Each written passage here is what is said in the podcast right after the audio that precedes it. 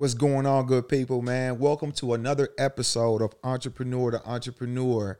So I got my co-host Andre with me, and we got a special guest, Matt Lyles, with us.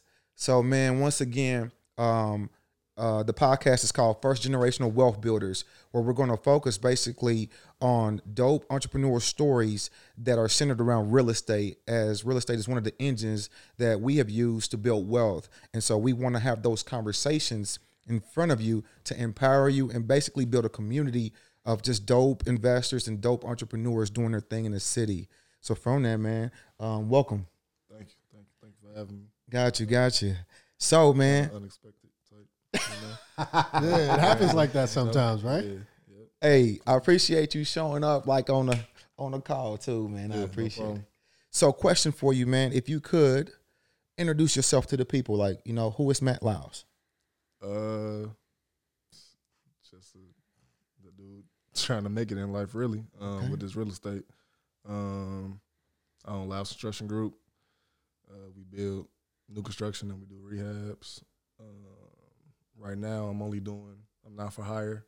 I'm only doing work for myself. Um, that's all I've done, you know, so far in this business. But you know, we're trying to level up. So That's what's up, Matt. If I can, you talked a little bit about when we were off camera. Um, I, I put something out there and you agreed with it, but I want you to tell the story about the book. Right, I, that's where I'm going. But um, I asked this question offline. I asked Matt, um, "Is a house to you like a canvas to an artist?" Pick up from there with how you reacted to that, and tell us about the book that you that kind of helped you really get started in this whole uh, journey. So it definitely is. I mean, from an artist perspective, yeah, I walk into a house, it could look like, you know, trash to everybody else, but I'm gonna dissect it and figure out where I can do this and do that and just make it make sense for the modern family. Because you know, these older houses, you get a four bedroom, one bathroom. You know, people these days they're not trying to share a bathroom. That's just, you know, it's just not. It's just not. They're not gonna buy the house Yeah, you know. But people not gonna be happy with the product. So, um, but yeah, he asked me about um just coming into basic construction, right. and I really couldn't answer the question on how it got started. But I came across the old um autobiography that I wrote in third grade. We had a school project where we had to write three different books, and one of them was autobiography. And in that book, you know, I actually put that I wanted to build houses. So it's just kind of crazy how Mm. you know how that worked out. Yeah. Spoken into existence, Yep, huh? Yep. And so that's key from an entrepreneurial perspective for everybody out there, right? It it's not that you always start with this master blueprint. Mhm. Sometimes you might start uh, with writing it down in a book and it takes you 10, 15, 20 years to come back and realize, wow, I've been working on this all along. I didn't Yeah, know. for sure. So for everybody out there, don't be so hung up on trying to get it right. Sometimes it may just be jotting down an idea, walking away from it, and coming back and realize you've been living your dream the whole time. yeah, always Sad though, you know, you got to put some action behind it. You know, for sure. just Sure. you know. No question. So Yeah. since we talked about third grade, that was a crucial, like a crucial time in your life, man. Tell us about what happened in third grade. So it was it was one of those things where I wanted kind of what the other kids had. Like mm. we had, I would say that my family, like my actual household, we probably were the breadwinners of the family as a whole. Um, but at the same time, my parents kind of took care of all the other families within the family. right? So we still weren't as privileged as we could have been right? So I just wanted more. You know, I wanted, I wanted the, the shoes, more shoes, more clothes, other stuff that other kids didn't have. So asked my father for fifty dollars um, to go to the grocery store and get some candy Yeah. and make some money. Mm. End up selling it, made like a hundred bucks. Never did it again, but that's just that's just kind of like the start of like Yeah. me wanting more. Yeah. You know, and then that led into fourth grade, same situation. Couldn't get nothing that I wanted for Christmas. Whole Christmas list. We had the J.C. Penney catalog where you, you know Circle what I'm saying? everything? The real That's big- old school right everything, Yeah. Um, and I didn't get nothing, but I got a big box of Pokemon stickers and cards. Ah. I just took that whole box to school and sold it. Wow. You know, I probably made like five hundred dollars in fourth go. grade. Like people just give me their dollars, like Yeah. you know. But Got you. it, I just I've been a hustler. Just you know what I'm saying, just grinding for wanting more for myself. You know, because I, I ain't want to depend on you know my parents for everything. That's it. See, you call it hustling, right? In our community, we talk about it as hustling. Um, one of the things that I, I I really stood out to me in the last two or three years, I read the book on Steve Jobs, Mm. and um, in that book, it talks about how early on, because of where he lived, there was a lot of work going on to put uh, people on the moon and try to get to space. So he had early exposure to computers and how computers were built. That early exposure, now we know, right, mm-hmm. turned into Apple and all these different companies. So what you call a hustle Biggest of the biggest. is really common with his experience, right? It's early exposure to an idea, and that early exposure, yours being entrepreneurship, mm-hmm. his being computers. For him, it turned into product design. To you, it's turned into a construction company, right? So I only bring that up because it's really important that those childhood dreams we remember because as we get older those things can actually come to fruition you talked about manifesting them right that's that's huge in our community sometimes we end up working and trying to find a job or trying to make ends meet you got to do that but beyond that we can't give up on our dreams because that's where you start to really get into overtime yep. Gotcha. So when we was talking, man, time flew, and then you was just like, you know, uh, you got a family business. Yeah. Can you talk about that? Um. So essentially, my and like before I was born, like 88, 89, something like that, I believe. Um, my great uncle, my grandmother's brother, he started a professional beauty supply in Gary. Um, and they they ran that company for years, and then they went to retire, and basically some things happened with the company when they left the company to I believe his grandson. Um, that things were kind of going wrong. So they came back into the company to take over. I'm 14 at the time, and I'm obviously looking for money. So I asked my grandma, "Hey, can I come work down there and just stock the shelves, just help out?" She like, "We really don't have the money, but I just pay you out of my pocket." I didn't care. I just want to make some money. Right. You know, so that kind of led into essentially me just taking over. You know, it turned into me learning payroll, learning taxes, learning how to order this product, learning how to drive a forklift to get the product off the off the back of the semi. You know, just all these different things just to keep the business rolling. Right. Got you. Before we go too far, though, like, you know, how many people did the company, you know, have employed? So at the time, it was really just me, my grandmother, and my and my great uncle, and then my grandfather, um, who was just really again just come eighty years old, just coming just to help out and deliver products because we Right. delivered to the salons directly, um, and we had like were they distributors essentially that service other parts of like some parts of Illinois, some parts of Michigan, um, some parts of Gary as well that we didn't cater to. So still have to manage those people as well. So it was more of a B to B, business to business type Yeah. of Yeah. um, supply. that, yep. Understood. Okay. Gotcha. Yep. So it's definitely going straight. Uh, going to basically another business for them to supply Mhm. cosmetologists, you know, Mhm. hairstylists, um, but then also us being able to supply these same stylists. What was what was like? What do you think is one of the things that you learned during that time, in that period, from from seventh grade to to graduating high school? Like, what did you learn? Um, I understood you- that you took up on the responsibilities, but what do you think? You know, you took away from that opportunity. Uh, I think the biggest thing was how to deal with people. Um, we had a lot of, you know, it's a lot of managing people's accounts. You know, people had credit accounts and managing people's, you know, make sure that they're not messing up. You know, losing, making us lose out essentially. Um, but yeah, just learn how to just deal with people on a regular basis. You don't really get that, you know, in school you're dealing with your peers, just your, your friends and stuff. So you never get to deal with adults other than, you know, your parents and the people in your family. But to deal with people outside of that, it really teaches you how to just move in the world. You know, just teach you how to have some type of character. You know, just how to establish relationships with with unknowns. so when you say credit Yeah. accounts i want to make sure we're explaining that for everybody can you break that down a little bit what do you mean by credit account? So credit account is essentially giving in-house credit to these stylists to be able to, you know, purchase their product and then they can d- conduct the services and then pay for it at the end of the week. Right. So for everybody out there, right, when you talk about B2B relationships, there are instances where you can work on credit with somebody if you've established a good enough relationship. They kind of have a good sense of how much revenue you're bringing in, whether it's direct numbers or just a general sense. You can establish those types of relationships. Those are important when you're trying to get to scale as you try to grow your business. One thing that Sure. you said though that was key is it gave you the the personal skills to actually deal and manage people and or deal with relationships, Yeah. nurture relationships in essence. Exactly.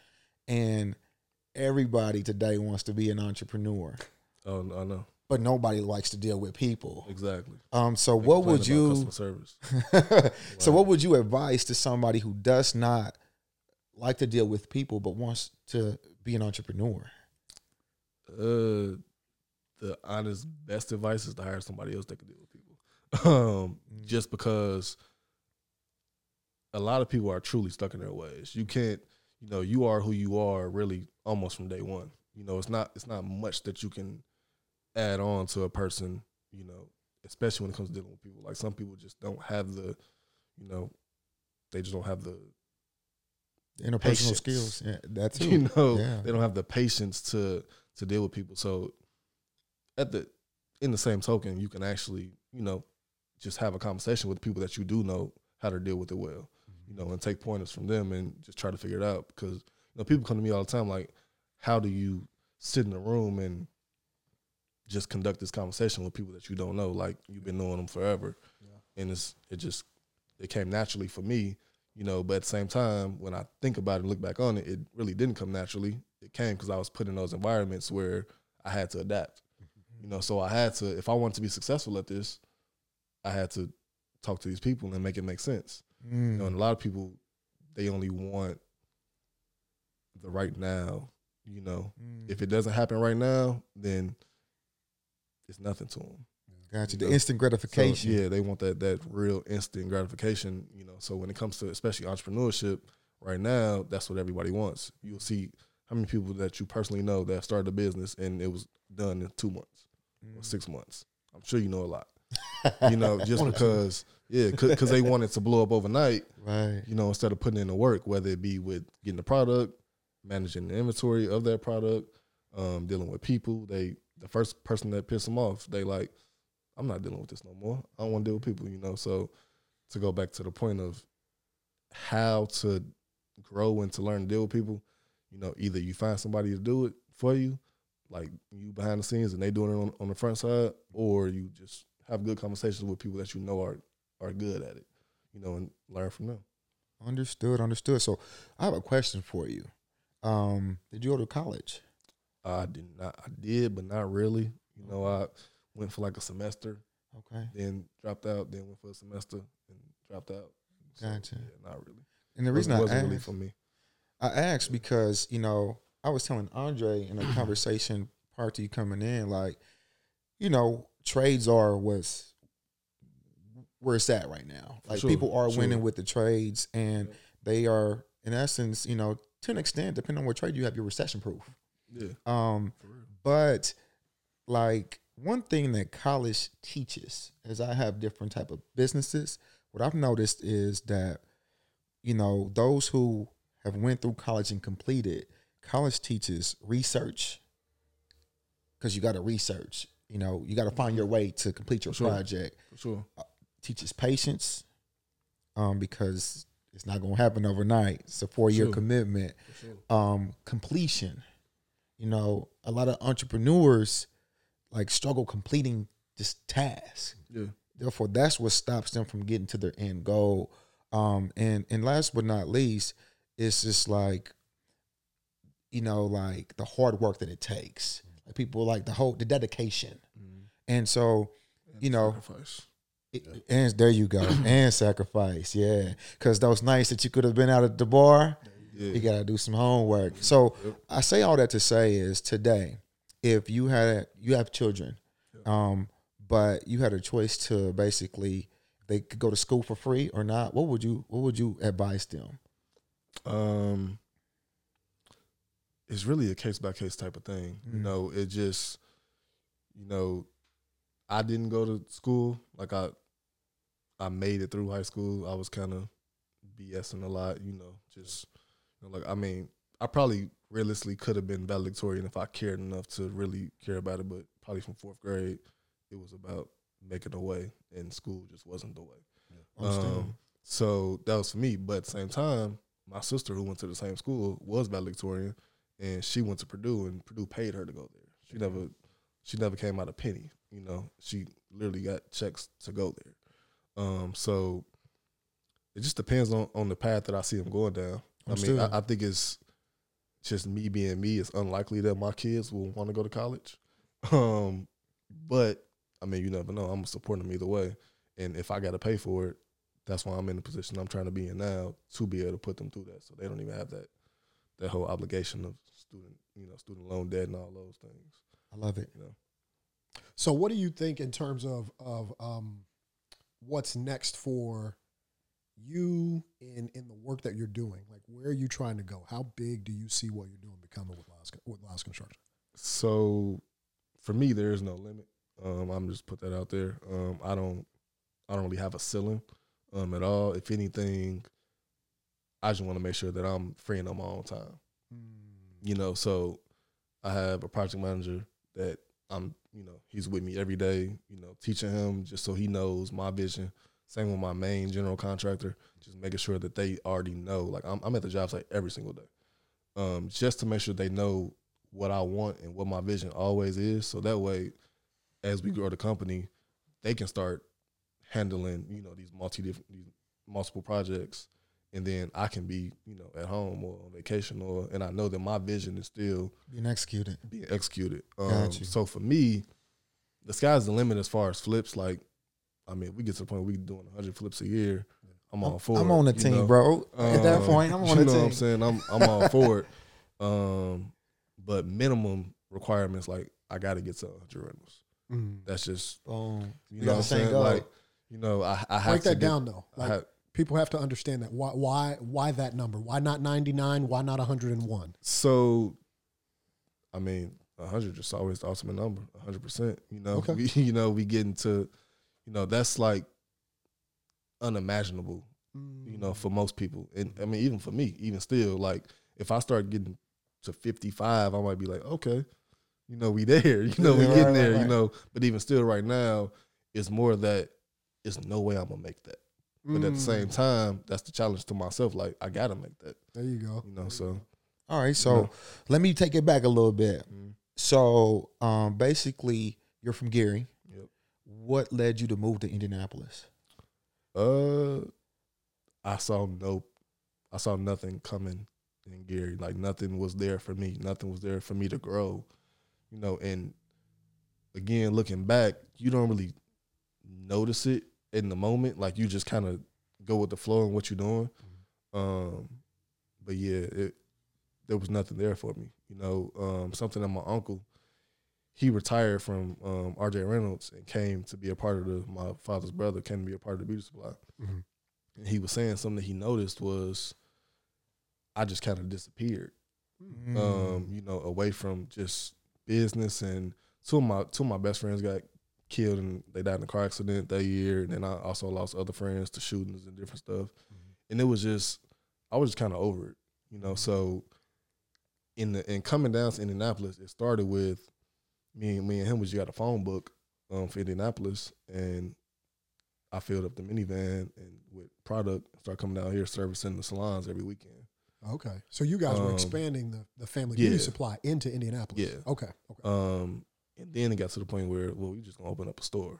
Wow. You know, I did that for a year, made good money that made sense to open up a store here. So yeah, brick and mortar. Yep, brick and Okay. mortar. And Yep, at that brick and mortar, me as a stylist, do I come to you or are you still delivering? Both. Okay. Yep, Okay. yep. So we had we actually the store here was actually a retail store as well as professional. Understood. So we had retail in the front, professional in the back. What time? What time frame? Um, this was 2011. okay, cool. I just wanted to follow that. Okay. Yep.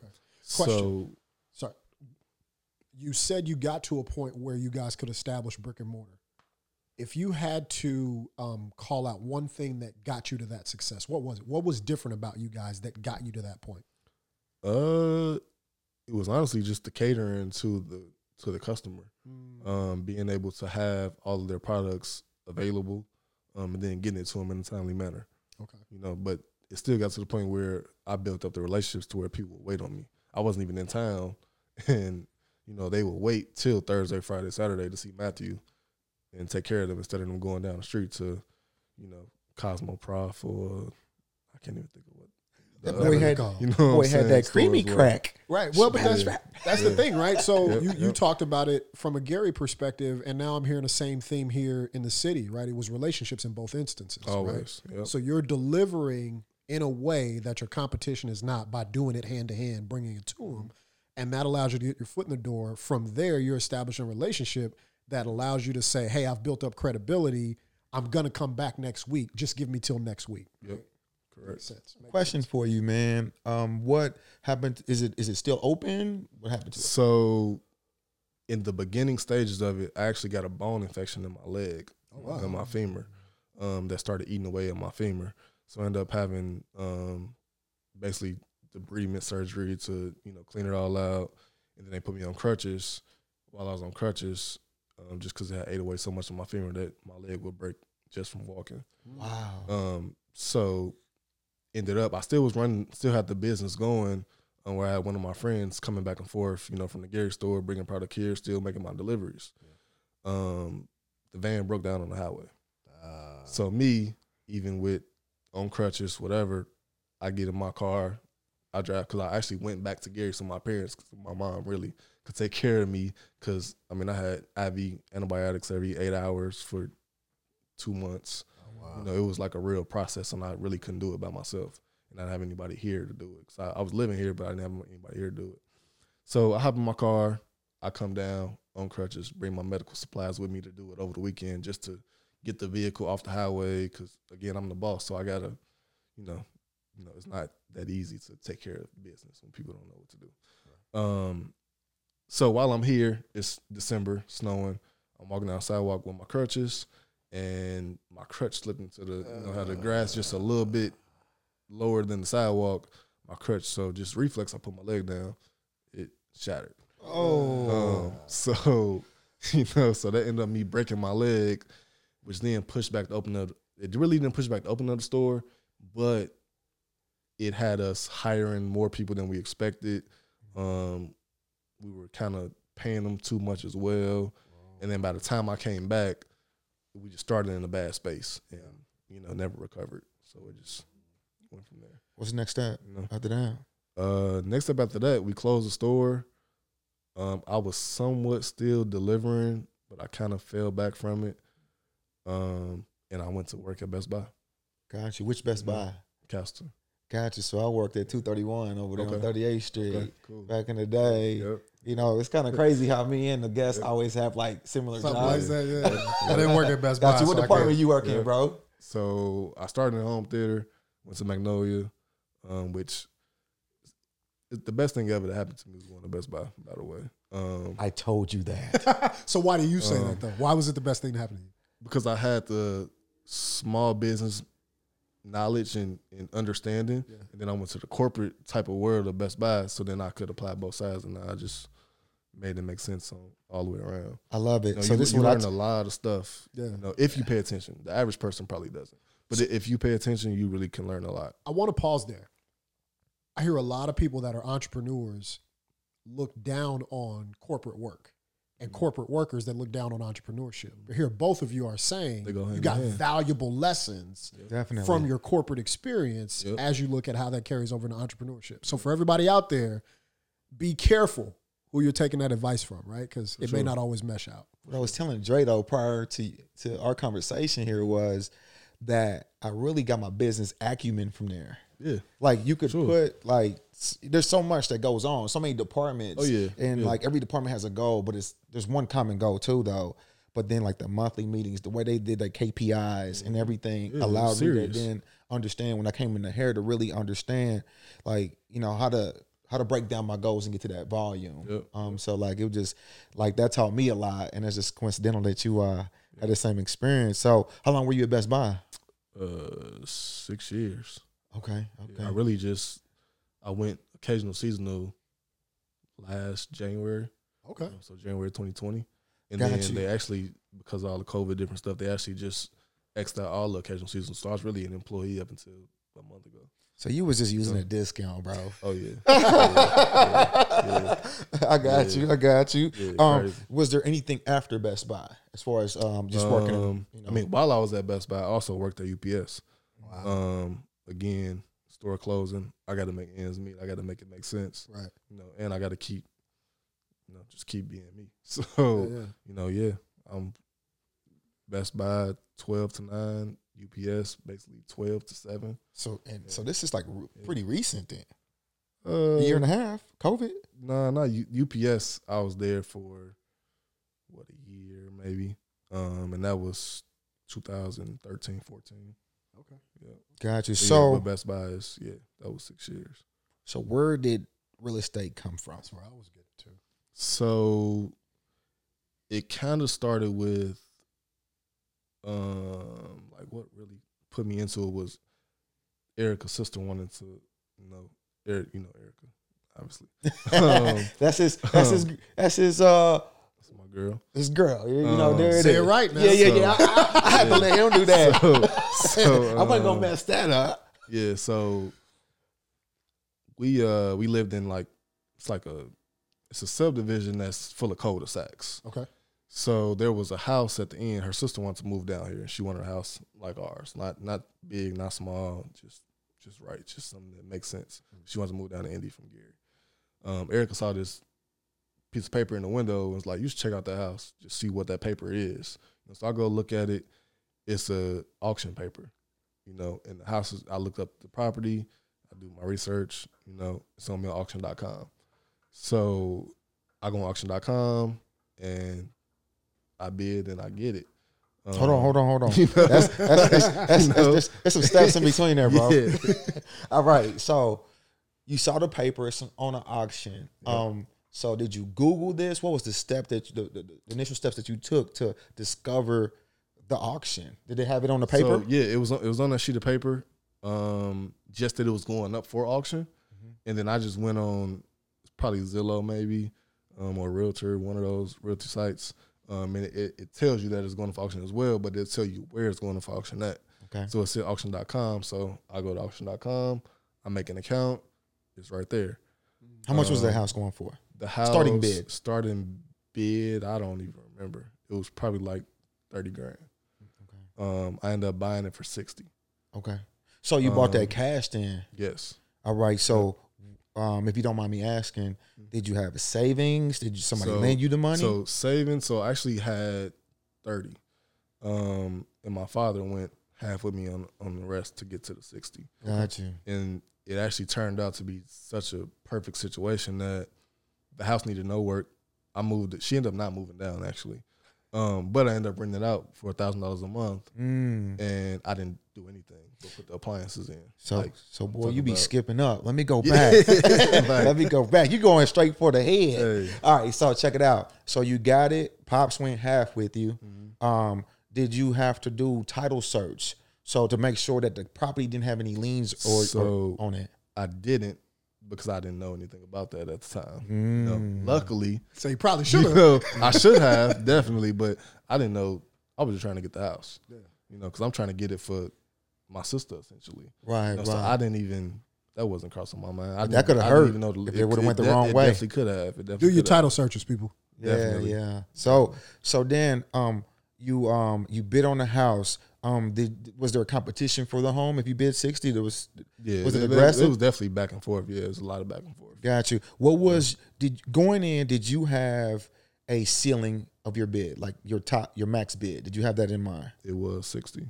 Oh, Yeah, got you. Yeah. So had it been sixty one hundred, it was gonna walk on you. You was gonna let it go. yeah, probably so. Got you. Probably so. So so okay. to come come by money at the time. You know, Got you. so on auctions.com, you know that's an online bidding system. Mm. Um, so tell tell us about like that process because everybody doesn't use auctions.com. So tell us about that specific process, like step by step, what you had to do, and then what's the, what's the auction like?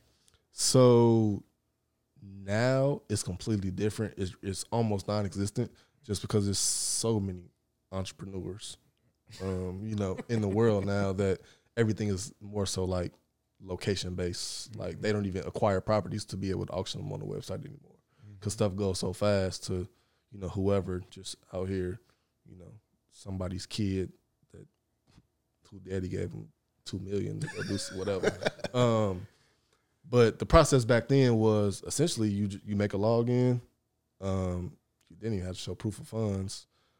Uh, she makes a log and you start bidding. Now you don't have to show proof that. of funds, Yeah. but like so, let's say for instance we go downtown to the sheriff auctions. Mhm. If I if I turn in a cashier's check saying that you know it's sixty thousand dollars, that means that I could only bid up to sixty thousand dollars Exactly. on that online system. They didn't have Like, that. but what if I didn't have the money when I won, win the bid? Though? What was it? was, was would, there a you would- penalty? You would, be penalized. Yeah. what was the penalty? Do you remember? I do not. Got you. Sometimes here they kick you Yeah. out for about a year Yeah. or so. Yeah, for sure. Got you you. was just all lucking it, huh? Yeah. Yeah. Ain't I nothing didn't- wrong with it. Good timing. I didn't. Yeah. Timing meets It- it opportunity. just, I didn't know what I was doing. Nice, I- I- nice. again, I just looked it up, saw that it was a possibility to make it make sense, and as long as the money was there, what year was this? try. 2015. Got you. So that was like basically your first acquisition. Yep. All right. So you didn't have to do anything. You got a renter in there. Did you manage it yourself? Yeah. Yep. I still manage my rentals right now. Oh, Brian, So- they be calling you about the toilets at midnight. Yeah. I can't do it. Yeah. I might be bougie, bro. I Yeah. can't do it. yeah. Nah. You know, I'm gonna pay that seven percent. Keep that. yeah. Nah. you need that, huh? yeah. I ain't mad at that. How many now. rentals do you have currently? Uh, four. Got you. Um, Actually, I'm selling one right now. why you selling it um, though? Uh, mainly to help the neighborhood that I'm building up, um, as far as the comps, appraisals, and all that go. Um, but also because I just want to get out of that particular property.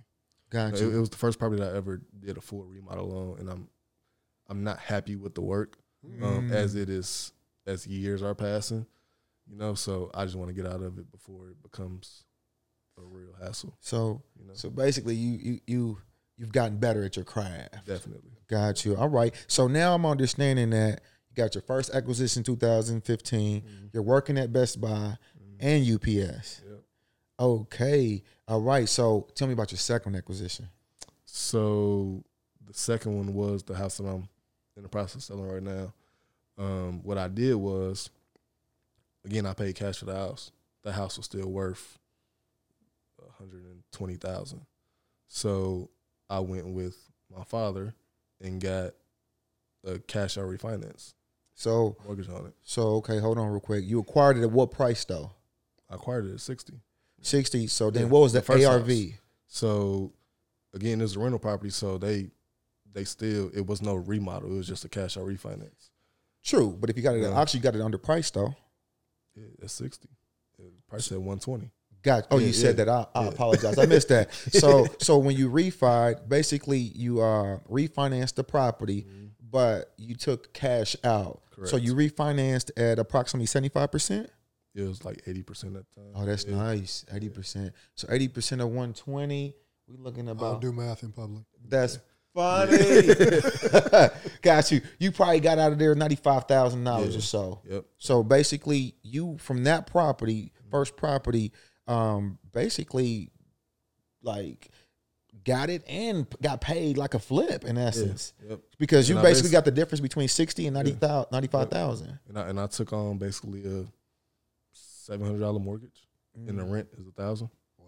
So I'm still making money on the property, you know, and getting my money out. But it, but one thing that people do focus on when when we talk rentals, a lot of people just focus on the cash flow. Mm-hmm. Lots of times they don't understand that you're currently from that property getting cash flow. Yep. You're building equity as somebody's paying the mortgage down. Yep. You're getting tax benefits from the property.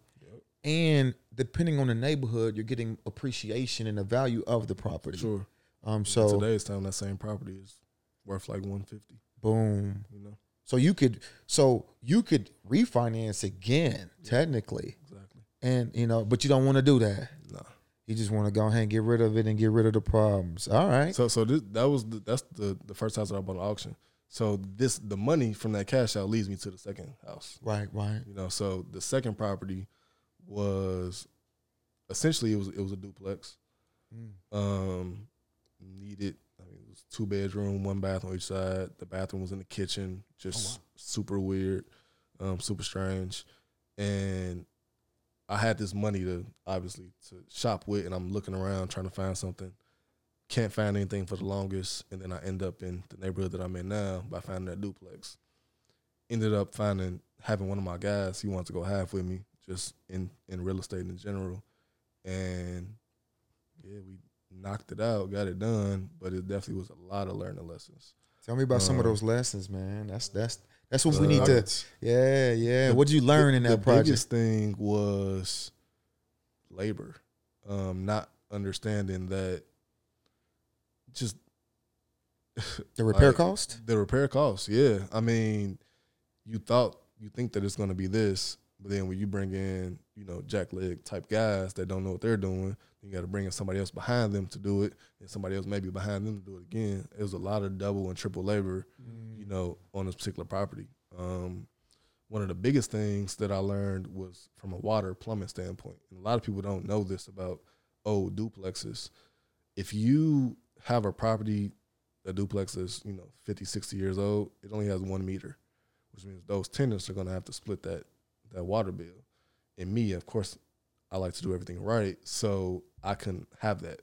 So I paid one plumbing company to split it, but they didn't do it right at all you know, not even close. So that was like ten thousand dollars that was spent just for no reason. So then when I bought the actual water sewer company out, that was another ten thousand dollars, you know, to get it done right. So now you again you have that double labor where you should only spend ten, but you spend twenty, That hurts. and then you multiply that by all these other different things that were going wrong in the house, you know. So So let me ask you then, in, in project management, right? So now I'm going to get into the IT side of the world I live in. In project management, you always have your planned budget and then you have your contingency. Did you plan a contingency at all, or was it just kind of nah, yeah, not at all. Okay. Again, that was just figuring it out as you go? trying to figure it out. Yeah, And for those who don't know what Andre's meaning by the contingency, um, basically he's stating that, let's say the repair cost that he initially evaluated was sixty He's given he's going to give himself a ten percent threshold to make mistakes for the unforeseen. Um, uh, meaning that now his budget instead of being sixty thousand is sixty six. I'm not sixty six thousand. Sixty six. Yeah, sixty six thousand because that's the ten percent added to it. I got my numbers all jacked up there, but I hope y'all, y'all get the y'all get the frame. Now, um, as you're you learned a lot there, and you're moving forward. What do you do differently on the next project? Um, the next project, I get rid of those guys first and foremost. um, nah, I, I kept them. Um, what I did was I went from how I started, and this varies with depending on the employees. Some people are paid by the job, some are actually paid by the hour. Okay. Um, just because again, I'm I'm more of a custom um type of builder. I'm not again just to tear it down and put it back up as it was. Um, so I kind of I have no choice but to go hourly on some things. Um, but yeah, I just learned to let them bid out the job in, within my budget, and then that led to my next house where I actually made a profit on. You know, How much profit you make on that one? uh, twenty two thousand, I believe it was. Gotcha. like a three month project. Still working, still working at Best Buy and UPS. Yeah, oh yeah. Woo. All right. Now, how are you like managing people and working two jobs? Uh, I think that was my downfall in how all that double and triple labor kind of happened in the first place. Because I wasn't there. Like I started, I definitely was missing work a lot, but not enough. You know, to the point where I really, you Let know, where they felt like I was the boss, even though I, I was the boss. But if I'm not there, they don't they don't really feel that sense of like we got to do it this way. Or Uh-huh. We got to make sure that we're not just milking the clock, you know, because they they could have just been there swinging the hammer at the wall, but not hitting no nails, you know, um, just doing whatever. So yeah, I mean, slowly but surely, I definitely, you know, Got you. crept away, but still was there essentially. To the point that I probably should have been fired years. before you know, yeah, definitely. All right, Again, so I, I build you must have been some type so, of- yeah. I mean, I, I was I was definitely a great salesman. I brought in, you know, if if if you're bringing in again, I worked at Magnolia, and then I went to Pacific Kitchen and Home, which is uh, luxury high end appliances. So I'm the go to guy to talk to that millionaire that's spending, you know, twenty thousand on a home theater system or thirty thousand on a kitchen package. That's just the role that I was placed in just because of the way I carry myself. Understood, understood. So today, Mhm. you are now a full time real estate investor. Yep. All right. But you know, you had you were juggling two jobs and and and starting a real estate company. Yep. What would you do differently if you could give some mentorship advice to that person that's juggling the jobs and trying to get into real estate? That's tough. I mean, I love where I am. Um, I'm not saying that. you know, I'm so saying like what would you do to say. differently? Um, I would do more research On what? on construction costs, on you know what I should be paying someone, um, what this or that should cost. You know that that would be probably the biggest thing that I would say. Just do more research because I'm generally a research type of guy. Um, I can almost predict what you're gonna say before you say it, um, just because I've already paid attention to you, researched you essentially. So got to apply that same thing to the business, and you know, kind of know what's coming before it comes. How do you come across that information? So if I'm brand new and you're telling me I need to be researching the construction costs, where do I go to find out what it costs? Uh, you get a lot of basic, basic like knowledge from, um, what's those sites that you Joist or not Angie List, but Thumbtack. Like Okay. you'll get a lot of knowledge just on the basics, but then also, what's a part of research is getting the estimates Right. from multiple people instead of going with the first guy that says like I can do this.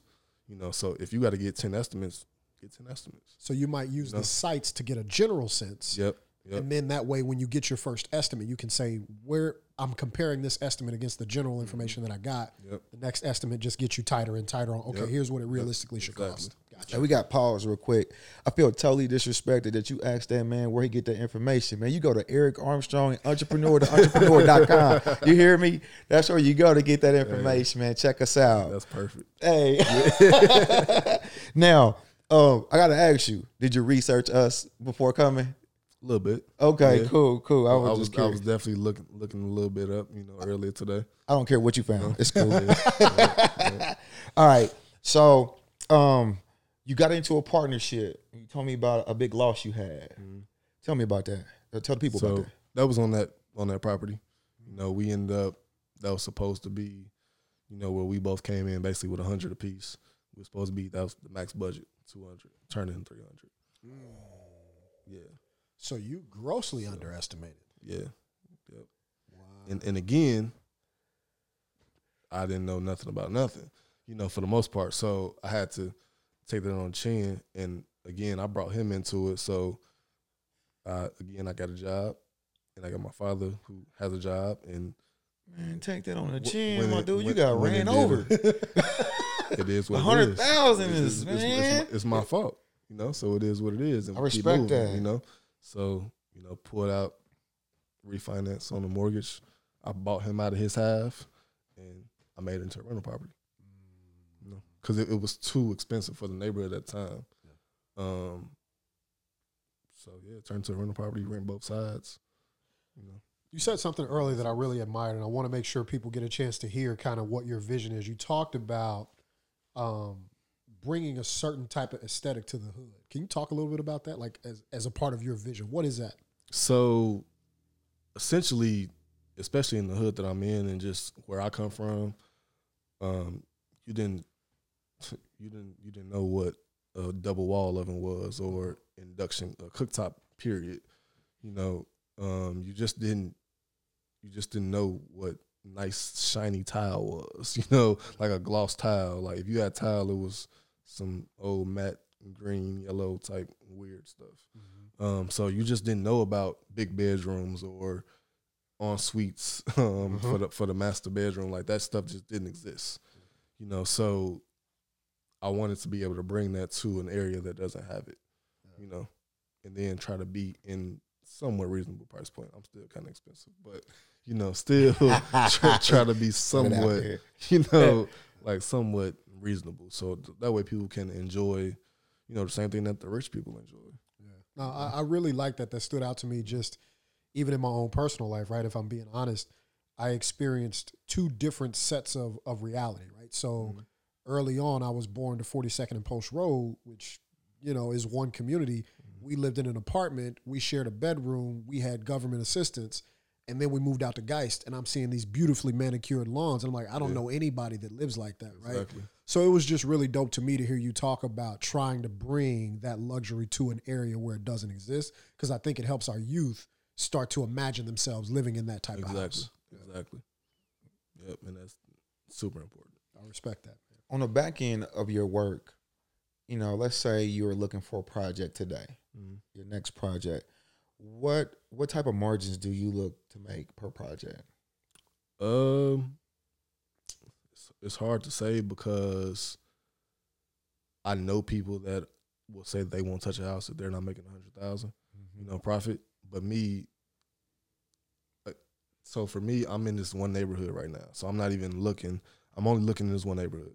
So, and I, I'm I always look at things from a value type of mindset too. Um, so if I can end up with, you know, 25 houses in this one neighborhood, and I made 20,000 on each one, I'm happy with that. Are you trying to buy back the block? Yeah, definitely. Okay. Yeah, definitely. That I, I want to be able to say that. I mean, my stamp loud trust group is in every sidewalk right now. Mm. Um, so yeah, I want to be able to say that I changed this. You know, I want to be able to say that I put in the work to where my kids and grandkids can come back to the same thing and be like, my granddaddy did this. You know, like I want that to really be, you know, important for them to know that they again can do it too, or just continue what we're already doing with that same stamp. Gotcha. Now, Um, so from a margin standpoint, as long as I'm making a profit. You know. gotcha. Well, you gotta watch them because them deals get too thin on you. Yeah, You know? I mean, I, then I just won't bad at all. Understood. So, understood. Yeah. Well, uh, so what are the goals for your construction company? Now, now, now, yeah, yeah. Let me go back. You got a construction company, but or or real estate company. So I have Loud Construction Group for the construction side. I have ML Investment Group for my rentals. So Understood. You divided. Both. You took yeah, separated the two for yeah, my- liability my, purposes. my accountant said this is what you need to do. Understood. You got That's, that. that's not my that's not my field. So I'm gonna listen to to the lady. So Hold on, hold on, hold on, real quick. That's super important. You Yeah. hired an accountant. yes, You got outside expertise to help you with the financial sure. aspects sure. of managing what it costs to actually run your business. Oh yeah, because it would be a disaster. yeah, it would be horrible. now, do you have any other mentorship? Um, no, like no, Okay. not at all. Okay. Um, do you uh do you see yourself partnering up with anybody in the future to kind of help you scale? Uh, yeah, from a money aspect, not from a hands-on aspect. Um, I, I, I don't like. It's hard for me to even take the advice of my my guys that that's employed by me. So it's gonna be definitely hard for me to take take the advice of somebody that's kind of just standing next to me doing it together. You know, it's it's tough for me because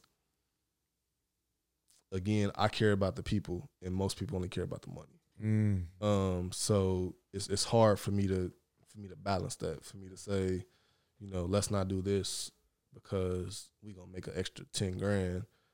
I'm almost willing to take that ten grand L to make the end customer happy with my with my property. I love Like it. I see a problem and I'll be like, oh no, that you know, I, I can't go for that because my name is on this. You know, like when I finish the house again, I'm in one neighborhood right now, so the people can the people that bought the house, we talking you know five houses that people can literally walk out the door and say, hey Matthew, my this is messed up or this is messed up and it's your fault because you just sold me the house last year. Because you're No. saying you're working in the same neighborhood Yeah, where exactly. people are living, so they can run up on you. Yeah, Yeah. at any time. Accessible. You know, yeah, and, and I'm not doing it just because they can run up on me any time, but Right. you know, I still that's just who I am. You know, I like to do stuff for quality, and I don't know any other way. Ain't nothing wrong with that. Ain't nothing wrong with that. So, what? Where do you see your company in the next three years? You said that you want to back up and put it on autopilot to where your guys can work it. You could have your time and freedom back for family and the things that you enjoy. Where do you see your your company at in the next three years?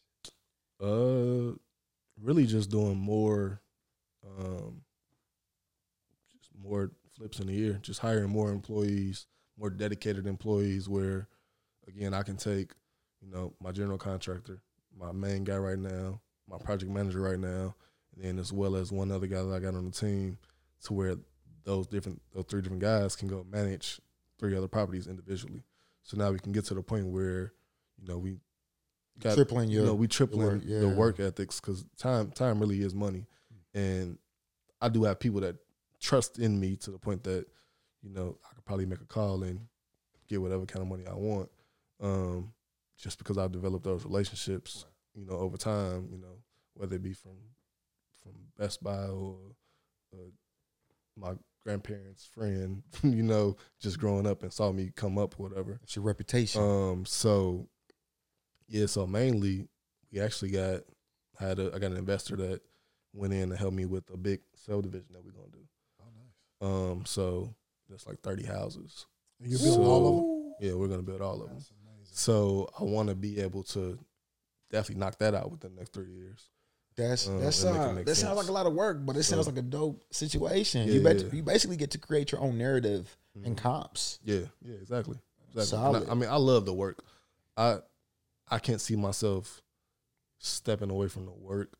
I more so just want to see my people do the job just as well as I do it.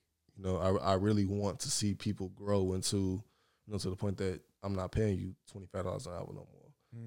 I'm paying you a salary of one hundred fifty thousand a year, and you bringing me way more than that. You know, just you know from from the work that you put in. And that's a great way to to incentivize. A lot of people though don't always want money. They just want they they, they glorify the position mm-hmm. and the responsibilities that you give them sure. that actually kind of Sure. gives them the you know the the excitement at work. You Yeah. know, when you promote like that. Yeah, I, I don't want anybody to come to work every day and be like, I hate working for Matthew Lyles. You know, like you know, I want them to really want to come and then grow with the company as well. Because again, there's no limit for me, so I don't want you to look up and you know, you're 60 and you still doing the same thing that you was doing for me 30 years ago. Got you. You make it makes me uh, want to ask this question. Um, before you got to where you are now, right? Multiple properties in, doing the projects, getting great opportunity. There had to be a point where you transitioned from maybe I can do this to it's really happening. What was that? Uh, I don't know. That point is like every day. Um, you I like you know, that. it- it's really surreal, like just to think, you know, what you come from and be like, wow, like I'm doing this. you know, when I when I look back at even like there were we had you know the class selections and stuff, and I was one of the people that was selected for most successful Okay. um, out of five people. And even at that time, I, yeah, I'm selected as most successful because I'm successful amongst my peers. But what is really success, and how do I really get there to honor this achievement in high school? You know, so now it's kind of definitely, you know, looking more real. You know, it's definitely Gotcha. looking just every day that goes past, and we complete another project, and you know, we learn something new about how to make this just that much nicer or different from the next man's house or you know whatever it's all yeah it's, it's, it's like i said it's all surreal like, That's dope. like- That's dope. Sounds like you living in your dream, brother. yeah for sure for sure I love it. I love it. So I think this is a good point for us to basically um, let you guys know that here at Entrepreneur to Entrepreneur, we are going to be hosting a mastermind very, very soon. Stay tuned. We're going to post it. Um, we're going to have some real dope stuff going on. We're going to dis- uh, discuss wholesaling and exactly how me and Antonio Lisenby execute acquiring homes. Um, we're going to have some credit guys that are going to give you some tricks and tips to assist you in you know, basically utilizing your credit and turning it into cash to basically get your first project. To add, we'll be uh, doing a uh, a ride along to one of our properties and breaking the deal and doing a deal analysis. Therefore, you could understand how the financing works, how the numbers on the repair costs work, and basically how we, you know, determine ARV and comp. So we're going to basically um, take a exclusive group of anywhere between 10 to 15 people to join us on a full day so that we could basically empower them and help them get to their first deal whether it's to be a wholesale deal uh, a flip fix and flip and or a rental property that being said Make sure you t- tap into entrepreneur to entrepreneur.com and I'll see y'all on the other side.